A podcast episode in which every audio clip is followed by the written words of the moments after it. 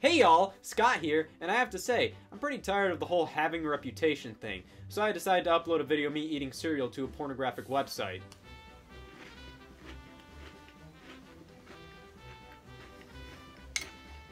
I'm not a fan of having an image and a good one at that, so let's kill all remaining reputation I have after the whole cereal porn debacle by talking about how awful Breath of the Wild is, why Nintendo is doomed, and why I'm rooting for leprosy. Because I'm that evil of a human being.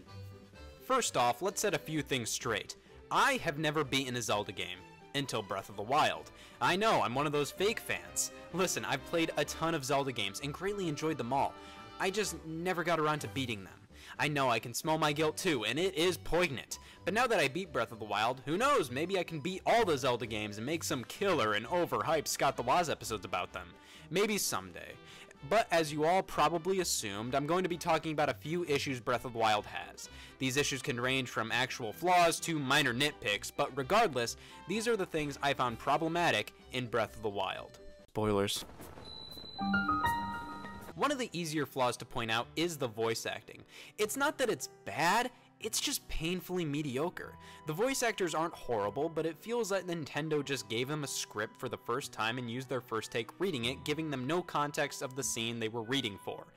I owe you big for this. Because of you, my spirit is finally free. Can't thank you enough.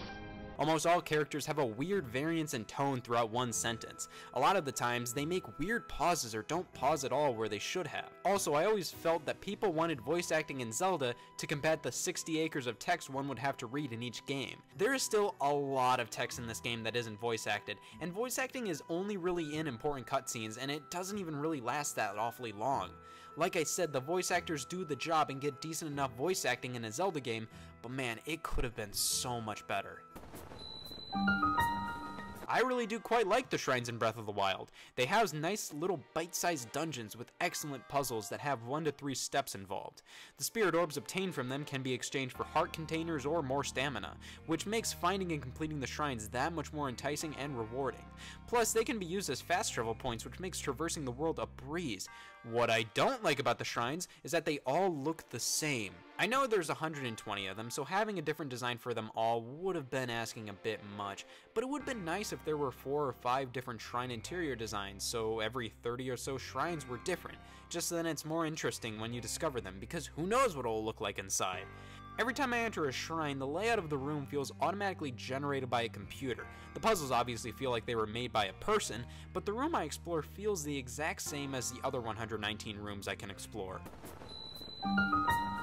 Here's the thing about weapon degradation. I think it's incredibly smart in this game. It forces you to use unconventional weapons against enemies and learn how to use your resources wisely. By the end of the game, since you had to use basically all the weapons in the game to defend yourself, you're a pro with the combat. That being said, I can't sit here and pretend the weapons breaking so quickly isn't annoying. I like the fact that they break, it forces the player to be creative and smart with combat, but I would have liked each weapon to be a bit more durable with a few extra hits. Easy target, so I won't linger on this sucker for that long, but yeah, the frame rate can blow sometimes. It never made the game unfair or anything, but it is annoying and sometimes makes me feel like my Switch is going to puke. You beat the final boss, the enemy that has been built up since the very beginning of the game, Calamity Ganon, and Dark Beast Ganon. The final fights are great, just an epic feeling to them. Like I said with the weapon degradation, that factor forced me to master the combat in the game, so flurry rushes and smart uses of my runes and weapons were abundant, and I didn't die once on the final boss, but that's not to say it was easy. After getting the last hit in, Zelda is free and asks Link if he remembered her.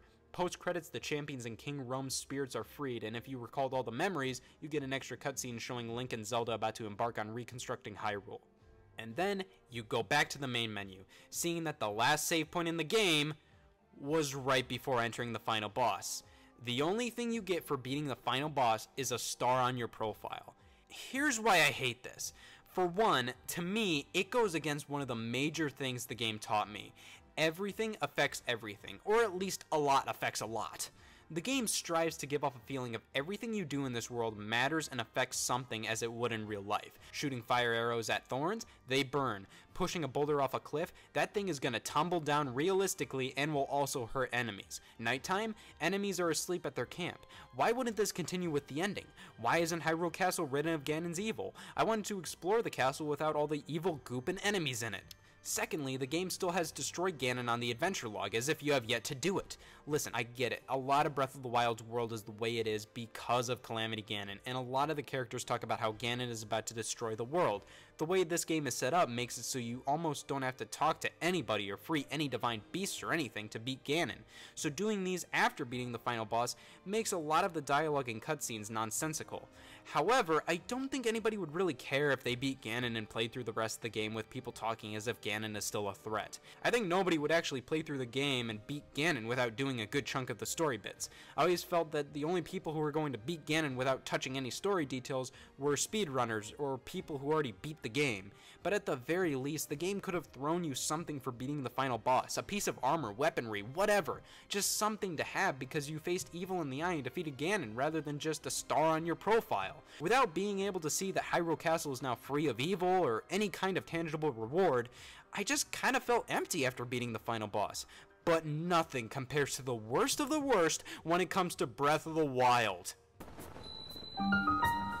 I know, Zelda and Link aren't conventionally lovers. They were in Skyward Sword, but here Link is basically a knight who vows to protect Zelda. But man, I just wanted Zelda to hug Link or something at the end. She is so focused on being a vital part of Hyrule and to be more than just the princess. And in the memories, she's cold towards Link at first, but gradually warms up to him and eventually treats him as a great friend. I wanted a hug. At the end of the day, Breath of the Wild is an amazing experience and one of the most memorable video games I've played in recent memory.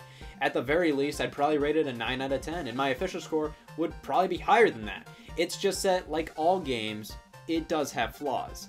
So if you have any problems with Breath of the Wild I didn't talk about here, be sure to let me know. And also, if you want to know exactly why I hate Breath of the Wild so much, be sure to email me at my brand new email, scotthatesbreathofthewild at gmail.com, and to also follow my new YouTube channel, Scott Hates Breath of the Wild, where we talk about any and all things about hating Breath of the Wild. Oh hi, I didn't see you there. Hey everybody, um, my name is Scott Hates Breath of the Wild, and I really hate Breath of the Wild and you should hate Breath of the Wild too, because this not a good game. Um, please subscribe. I make most mostly hourly content. Sometimes I get a little busy, so I might miss an hour here or there. But please subscribe. Please.